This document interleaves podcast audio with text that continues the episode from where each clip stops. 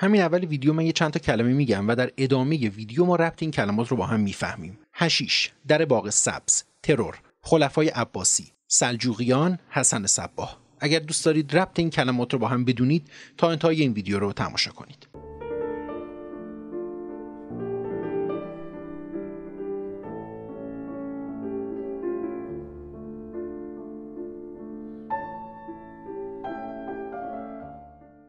دوستان سلام. من آرمان هستم و این چهارمین ویدیو از فصل اول Deep Podcast ه. ما در Deep Podcast به موضوعاتی می‌پردازیم که یا تا به حال مورد بررسی قرار نگرفتن یا کمتر راجع به اونها صحبت شده. اما قبل از پرداختن به داستان حسن صباح و زندگی نامه و نحوه مرگ و نحوه کارهایی که انجام داده من یه خواهشی از شما دارم. اگر دوست داشتید می‌تونید این کانال رو subscribe کنید کانال Deep Podcast رو. ما تلاشمون اینه که بتونیم هفته یک الا دو تا ویدیو آپلود کنیم راجع به موضوعات مختلف. subscribe که شما می‌کنید باعث میشه که به آرشیو ویدیوها دسترسی داشته باشید. همینطور که زمان میگذره تعداد ویدیوها هم بیشتر میشه. اگه زنگوله رو هم بزنید هر زمان که ویدیوی جدید منتشر میشه از اون مطلع میشید یک notification برای شما میاد یه اطلاعیه میاد که متوجه میشید این ویدیو الان آپلود شده می‌تونید تشریف بیارید و ویدیو رو نگاه کنید. اگر هم نه وقتی subscribe می‌کنید در گوشه تصویر شما توی اون صفحه یوتیوبتون اون کانالی که subscribe کردید یکیش کانال ما میشه که هر زمان که دوست داشتید می‌تونید تشریف ببرید و ویدیوهای قبلی رو نگاه کنید و به اطلاعاتتون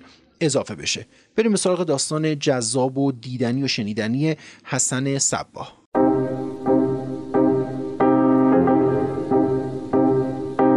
حسن صباهی در قوم در ایران به دنیا میاد. خانوادهش خانواده متمولی بودن خانواده ثروتمندی بودن و پدرش از تجار قدرتمند قوم بودش. خودش علاقه بسیار زیادی به علم و سواد و تحصیل و مخصوصا علوم اسلامی داشت. اکثر زمان خودش در کودکی و حتی جوونی و نوجوانی به مطالعه میگذروند. و این دوره مربوط میشه به دوره حکومت سلجوقیان در ایران از اون طرف یک گروه دیگه هم در ایران بودن یک گروه مذهبی به اسم شیعیان اسماعیلیه. همین ابتدا هم بگم یه داستان معروفی هم در مورد حسن صباه هستش که معروف به داستان سیار دبستانی که گفته میشه حسن صباه خاج نظام الملک و خیام هر سه هم عصر بودن هم سن و سال هم بودن و از دوران دبستان دوران کودکی با همدیگه رشد کردن و با همدیگه بودن. اما هیچ وقت این داستان هم تایید نشده. منم زیاد بهش نمی‌پردازم اطلاعات زیادم در این زمینه ندارم. حال به مصر بریم. در مصر یک شیعه وجود داشت به اسم فاطمیون. این گروه شیعه هم کار خودش رو داشت به صورت خیلی معمولی انجام می‌داد تا زمانی که فردی به اسم عبدالله ابن قداه امامت این گروه رو به دست می‌گیره. از اون زمان به بعد این گروه تصمیم می‌گیره که وارد فاز سیاسی بشه.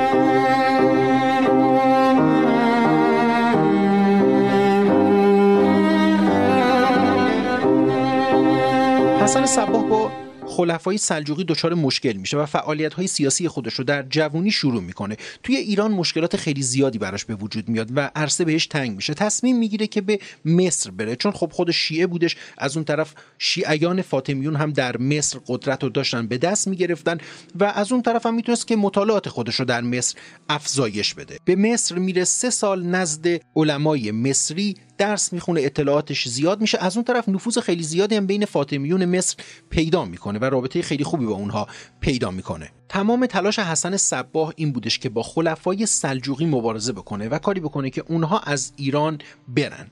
به خاطر همین خیلی در تلاش بودش تا با شیعیان اسماعیلیه وارد رابطه بشه و یه کاری بکنه که مصر شیعیان فاطمیون شیعیان اسماعیلیه با کمک همدیگه دست به سلاح ببرن و بتونن با سلجوقیان مبارزه بکنن. یک چنین قدرتی رو داشت. نفوذ خیلی خوبی بین شیعیان فاطمیون در مصر داشت. اما قدرت مصر اون زمان اونقدری نبود که بخواد با سلجوقیان وارد جنگ بشه. به خاطر همین یک چنین رویایی دور از انتظار بودش. پادشاه اون زمان سلجوقیان ملک شاه بود و وزیرش هم خاج نظام الملک بودش. از اون طرف سلجوقیان و خلفای عباسی هم رابطه خوبی نداشتن با هم ولی خاج نظام الملک رابطه خیلی خوبی با خلفای عباسی داشت. به خاطر همین حکومت سلجوقیان یک حکومت یک پارچه بود و حسن صبا خیلی ضعیفتر از این بود که بخواد با سلجوقیان مبارزه بکنه. حسن صباح که گفتیم به اسلام و مخصوصا مذهب شیعه خیلی ارق خاصی داشتش متوجه شده بود که شیعه بسیار ضعیف شده و از اون طرف هم خودش قدرت لازم رو نداره تا بتونه این قدرت رو برگردونه. تو همین گیرودار متوجه شمال ایران و منطقه مازندران شد. منطقه مازندران هنوز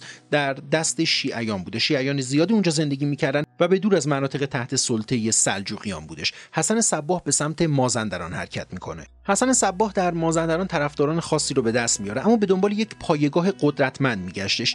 در این بین به فکر قلعه علموت افتاد در قزوین.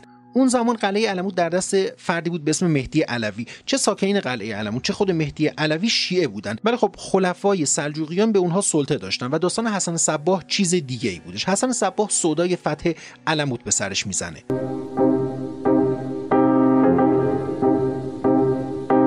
حسن صباح یک ترفند خیلی جالبی رو برای فتح قلعه علمود به کار میاره به طور کلی حسن صبا شخصیت خیلی زیرک و باهوشی بودش. همیشه اینطور نبود که بخواد دست به شمشیر ببره. اینکه خیلی اسمش در تاریخ جاودانه شده به خاطر هوش و ذکاوت و استراتژی های خاصی بودش که برای فتح خودش به کار می‌برد. حسن صباح و یارانش در سال 1090 میلادی به سمت قلعه علمود به راه میافتن. خودش یک معلم معرفی می‌کنه نام مستعار ده خدا رو برای خودش انتخاب می‌کنه و وارد قلعه میشه. یارانش هم رفته رفته کم کم وارد قلعه میشن.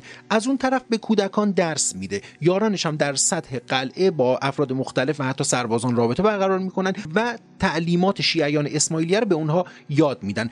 از این رو طرفداران شیعیان اسماعیلیه در قلعه علموت زیاد میشن. بعد از گذشت چند ماه در اواخر پاییز 1090 میلادی حسن صباح اسم واقعی خودش رو رونمایی می‌کنه و کاملا میگه که برنامهش به چه صورته و دیگه حالا قلعه تقریبا در دست حسن صباح افتاده بودش. افرادی که طرفدار اون بودن خیلی بیشتر از افرادی بودن که طرفدار مهدی علوی بودن. به مهدی علوی هم میگه که جون خودتو نجات بده از اینجا برو و قلعه دیگه در تسخیر ماست. در پاییز 1090 میلادی قلعه علموت به دست حسن صباح میافته. در همون دوره هم در قزوین و در گیلان یارانش تبلیغات بسیار موفقی در زمینه تعلیمات اسماعیلیه داشتن و طرفداران زیادی رو در قزوین و گیلان برای حسن صباح به بار آورده بودن. حسن صباح برای این کار سه هزار دینار هم به مهدی علوی دادش. حالا دیگه کل قلعه علمود در تسخیر خودش بود و این سرآغاز قیام مسلحانه اسماعیلیان بر ضد سلجوقیان بود.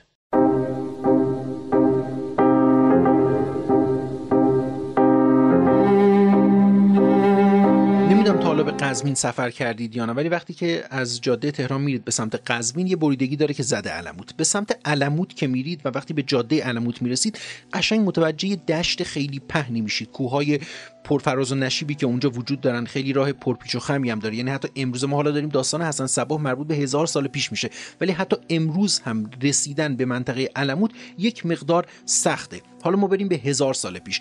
برای همین بود که حسن صباح به شدت به دنبال تسخیر قلعه علموت بودش. قلعه علموت بسیار استراتژیک بودش. در یک بلندی در یک قله کوه یک قلعه بزرگی ساخته شده بودش که یک اشراف خاصی رو بهش می‌داد. یعنی شما می‌تونستید تا دور دست ها رو در این قلعه تماشا کنید. بتونید زیر نظر خودتون داشته باشید. از اون طرف تو مسیر که شما تشریف ببرید متوجه میشید که چند تا قلعه مخروبه چند تا مرک متروک هم وجود داره که این قلعه های کوچیکی بودن که وظیفه خبرگزاری رو داشتن. یعنی اگر یک نیروی بیگانه ای قرار بودش به سمت علموت نزدیک بشه این قلعه های کوچیک که وظیفه مخبر رو داشتن سری با یک اسب با یک خبرچین خودشون رو به علموت میرسوندن و می‌گفتن که مثلا فلان فرد فلان نیروی بیگانه داره به سمت علموت حرکت می‌کنه. از اون طرف ساختار خود قلعه هم در نوع خودش خیلی جالبه. این قلعه به گونه ای طراحی شده بودش که می‌تونستن در طی مثلا قرنطینه های طولانی یا محاصره های طولانی از راه های مختلف فرار کنن از دشت از کوهستان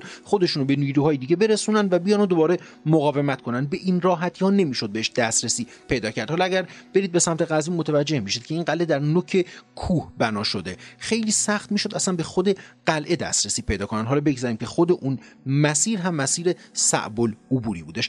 یک ویژگی دیگه قلعه علموت هم اینه که ذخایر آب و غذای خیلی غنی غنی داشتش. می‌تونستن تا مدت ها غذا داخل یخچال های خودشون ذخیره کنن. در زمینه منابع آبی هم هیچ گونه مشکلی نداشتن. پس همه چیز برای یک دژ مستحکم کافی بودش. بهترین مکان و استراتژیک ترین مکان برای رویارویی نظامی همین قلعه علموت بودش که حسن صبا تونست در سال 1090 میلادی بهش دسترسی پیدا کنه. حسن صباه به گروه خودش افراد بیشتری رو دعوت کردش و رفته رفته تونست قلعه های بیشتری رو در گیلان، مازندران و قزوین یا فتح کنه یا بسازه. از اون طرف متوجه جنوب شرقی ایران شدش منطقه خراسان و شهری به اسم قهستان. حالا امیدوارم اسمش رو درست گفته باشم. اگر اسما رو احیانا توی این اپیزود اشتباه گفتم برام بنویسید تا بتونم اصلاحش کنم. شهری به اسم قهستان بودش که سلجوقیان سالها پیش مردم اون شهر رو مورد تحقیر قرار داده بودن. حسن صبا از همین موقعیت استفاده می‌کنه و یک پایگاه دیگه و یک تعداد طرفدار پروپاگورس دیگه هم در قهستان برای خودش فراهم می‌کنه. پس حالا چی شد؟ حسن صبا هم شمال ایران رو داشت گیلان، مازندران، قزوین و حالا جنوب شرقی ایران منطقه خراسان. منطقه قهستان تبدیل به دومین پایگاه قدرتمند حسن صباه در جنوب شرقی ایران میشه. سلجوقیان که حالا دیگه زنگ خطر براشون به صدا در اومده بودش می‌فهمن که نه قضیه خیلی جدیه و باید 100 درصد با حسن صباه برخورد بکنن. به سمت علموت حرکت می‌کنن و فکر می‌کنن که با یه جنگ ساده می‌تونن پیروز بشن. اما شکست خیلی سنگینی از اسماعیلیان یا همون طرفدارای حسن صباه می‌خورن. دلیلش که همون استراتژیک بودن منطقه علموت بود و دلیل دومش هم حضور نیروهای مردمی و جانفشانی برای صباه در مقابل سلجوقیان بودش. حال چهار سال بریم جلوتر. سال 1094 میلادی. رهبر شیعیان فاطمیون در مصر فردی به اسم منتصر بالله از دنیا میره و بر سر جانشینیش یک اختلافی به وجود میاد. دو نفر میگن ما جانشین منتصر بالله هستیم. فردی به اسم نزار و فردی به اسم مستعلی. امیدوارم اسم این دو نفرم درست گفته باشم. نمی‌دونم نزار یا نزار یا مستعلی یا مستعلی اینا رو نمی‌دونم. اینا رو بهم بگید. من حالا همون مستعلی میگم و اون یکی همون نزار میگم. حسن صباح و یک گروه محدودی طرفدار نزار میشن با نزار بیعت می‌کنن و یک گروه وسیعتری با مستعلی بیعت می‌کنن. مستعلی و نزار با هم درگیری های زیادی داشتن. در نهایت این درگیری ها تبدیل به یک جنگ میشه. در این جنگ هم نزار و طرفدارانش شکست می‌خورن مستعلی پیروز میشه و نزار و پسرش رو اعدام می‌کنه. حسن صباه رابطش با فاطمیون کاملا قطع میشه و از اینجا به بعد داستان دیگه قاهره در امور سیاسی ایران هیچ گونه دخالتی نمی‌کنه. حسن صباه مصر رو به طور کامل از دست میده. نظار که از دنیا رفته بود و پسرش رو هم که اعدام کرده بودن هیچ گونه جانشینی نداشت. اون دسته از شیعیانی که تمایلی نداشتن با مستعلی بیعت بکنن به حسن صباه امام گفتن و حسن صباه تبدیل به امام و حجت اسماعیلیون برای اون دست از طرفداران نظار شد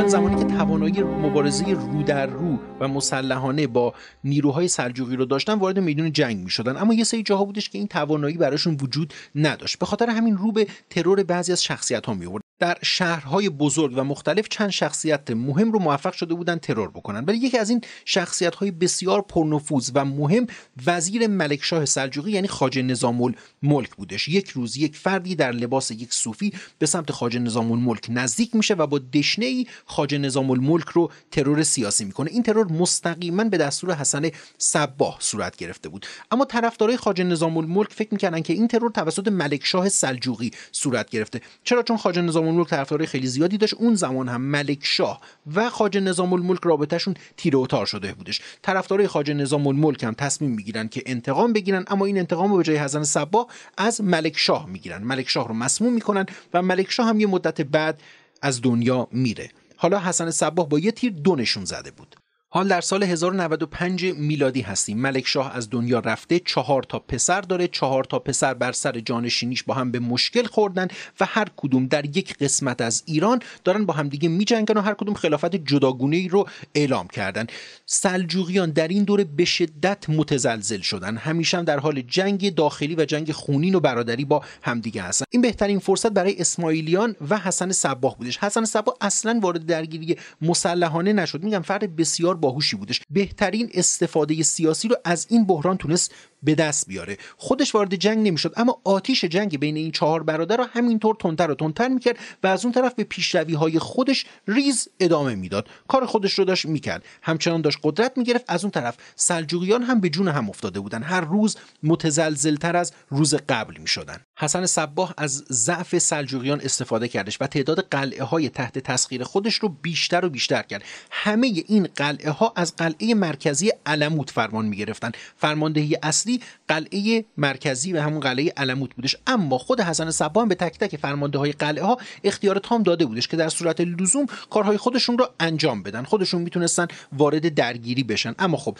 دستور مستقیم و دستور اصلی از قلعه علموت صادر می‌شد. از معروفترین این قلعه ها سه قلعه لمسر شاهدژ و خان لجان بودن. حالا حسن صباه قلم روش رو تا اصفهان هم پیش برده بودش. بعد یه تصمیم خیلی جالب تری گرفت. تصمیم گرفت تا از زمین ها و مناطقی که تحت سیطره خودش داره مالیات اخذ بکنه. اینجوری نه تنها ثروت خیلی بیشتری به دست می آورد امکانات بیشتری برای ادامه جنگش به دست می آورد که از اون طرف منابع مالی سلجوقیان رو هم محدود کرده بود. همه چیز برای حسن صباه عالی داشت پیش می‌رفت. پیشروی های عالی و باور نکردنی که خودش فکرش رو هم نمی‌کرد. اینطور بتونه با حکومت قدرتمند سلجوقیان روبرو بشه و حتی بتونه تو خیلی از مواقع اونها رو شکست بده. همه چیز عالی بود تا اینکه فقط یک اشتباه کار رو براش سخت کرد. یک جوری همین اشتباه باعث شکست و پایان قیام اسماعیلیان شد. در یکی از همین درگیری ها که خب برادرها داشتن با همدیگه میجنگیدن حسن صباه و نیروهاش به طور مستقیم و رو در رو وارد جنگ مسلح مسلحانه شدند و تعداد زیادی از سلجوقیان رو کشتند این سرآغازی بر یک پایان بود.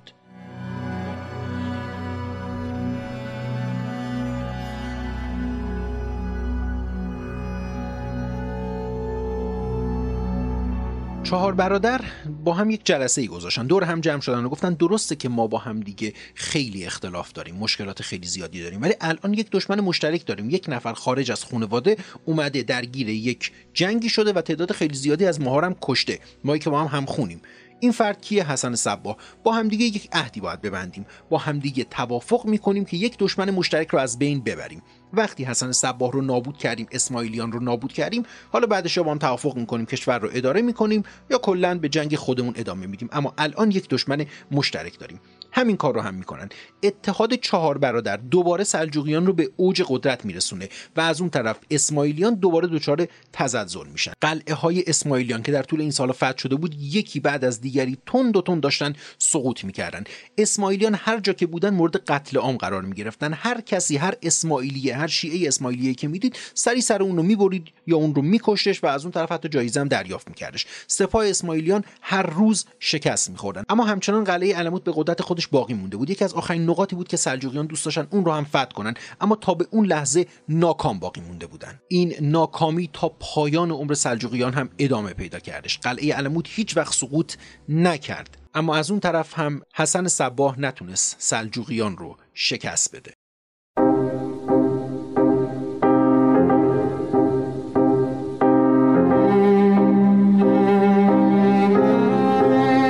داستانی در تاریخ هستش که مورد تایید همه مورخین نیست. ولی خیلی داستان معروفی منم اینجا می‌خوام نقلش بکنم. فقط داستان رو تعریف می‌کنم ولی خب میگم همچین مورد تایید نیستش ولی خب داستان بسیار معروفیه. و البته مورد رد کردن هم نیست چیزی نیست که صد درصد ردش کرده باشن. داستان خیلی جالبیه. گفته میشه حسن صباه در علموت هشیش کشت میکردش و به سربازای خودش هشیش می‌داد تا مصرف بکنن. یه جورایی از حال خودشون بیخود بشن. حالا تو سال امروزی چت کنن برن بالا. تو حال خودشون نباشن. داستان چی بودش؟ وقتی که اینا هشیش مصرف می‌کردن و از خودشون بیخود می‌شدن حسن صباه اونها رو به یک در بزرگی میبردش. دریچه رو باز می‌کرد و در اون دریچه یک باغ سرسبز پر از گل بود. حالا حساب بکنید یک نفر که مثلا هشیش مصرف کرده مواد مصرف کرده تو حال طبیعی نیست شما یه شاخه گل بهش نشون بدی احساس می‌کنه اینجا یک باغ سرسبزه. اون یک گل خیلی بزرگه. حالا یک باغی هم باشه که واقعا سرسبز باشه. همینم که میگم حتما به منطقه علموت تشریف ببرید. اون منطقه همیشه سرسبزه. خود ما وقتی که رفته بودیم اونجا اصلا خود منطقه برام خیلی جالب بودش که چقدر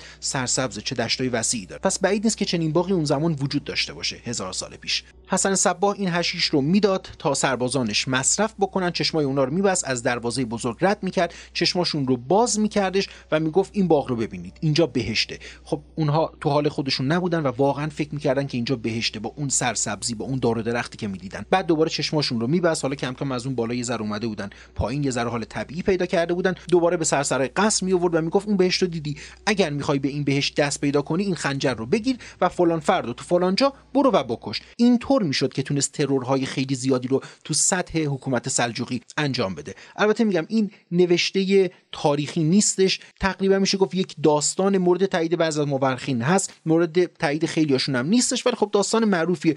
احتمال داره که واقعی باشه. میگم منطقه که منطقه خیلی بزرگی بودش. از اون طرف خب ترور هم که انجام می‌شد در اون زمان. ولی خب من خودم هیچی نمی‌دونم. فقط دارم نقلش می‌کنم. نه تایید می‌کنم نه رد می‌کنم. داستان معروفیه و داستان جالبی هستش. حسن صباه تا پایان عمرش خار چشم سلجوقیان باقی موندش. هیچ وقت سلجوقیان نتونستن کمر این فرد رو خم بکنن. کم کم که دیگه ایمان آورد داره از دنیا میره یک جانشین برای خودش انتخاب کرد و از مردم خواست تا با جانشینش بیعت بکنن. حسن صباه بر اثر بیماری در دوازدهم ژوئن سال 1124 میلادی در علموت درگذشت و مقبرش هم داخل همون علموت بودش.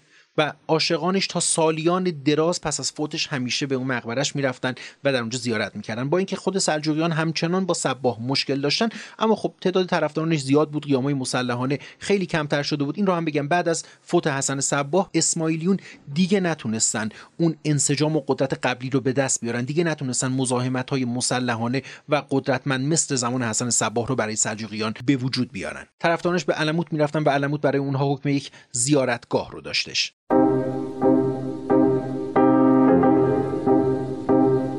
راجع به خصوصیات درونیات حسن صباه می‌خوام یکم اینجا صحبت بکنم. حسن صباه هنوز که هنوز برای ایرانی ها قابل احترامه. چند دلیل وجود داره؟ چرا هم برای مسلمان و هم برای ایرانی ها هنوز قابل احترام هرچند که شخصیت مخوفی هم بوده شخصیت ناشناخته در طول تاریخ. یکیش ارق و علاقه شدیدش به اسلام و مخصوصا مذهب شیعه اسلام بودش. تلاش خیلی زیادی برای نگه داشتن این مذهب میکردش. به قدری علاقه داشت به این مذهب که گاهی اوقات وارد فاز تندرویی هم میشدش. دو تا فرزند پسری داشت که هر دوتا رو مجازات کرد و کشتش. یکیشون رو به دلیل شرابخواری پسر شراب خورد و مورد مجازات قرار گرفت کشته شد. یه پسر دیگرش رو هم کشت چون وقتی که حسن صباه احساس کرد که شاید از دنیا بره یک جانشین برای خودش انتخاب کرده بود که اون جانشین به قتل می‌رسه. حس کرد که شاید پسرش در این قتل دست داشت. در که این اشتباه بود.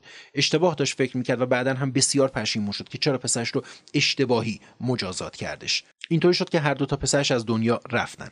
اما از طرف دیگه حسن صبا یک ایرانی واقعی بود. به شدت به ایران عشق میورزید. تمام تلاشش این بود که خلفای عباسی و سلجوقیان بر ایران سیطره پیدا نکنن به دنبال یک حکومت منسجم میگشتش. و شاید همین دلیلش بود که مردم بهش یک ارق خاصی داشت هنوزم که هنوز در بین بعضی از اشخاص ایران هنوز شخصیت قابل احترامیه. مقبره حسن صباه تا 130 سال پس از فوتش همچنان پابرجا بود. اما در سال 1256 میلادی با حمله قوم مغول به ایران که خیلی چیزها خراب شد خیلی چیزها از بین رفت. مقبره حسن صباه هم اونجا از بین رفت و قلعه علمود اونجا بود که دیگه سقوط کرد و به دست قوم مغول افتاد. تقریبا به دست قوم مغول تخریب شدش. هنوز که هنوزه باستانشناسا در اونجا تحقیق می‌کنن تا بتونن این مقبره رو پیدا کنن. فکر نکنم تا الان چیزی پیدا کرده باشن ولی هنوز در جستجوی یافتن مقبره حسن صباه هستن.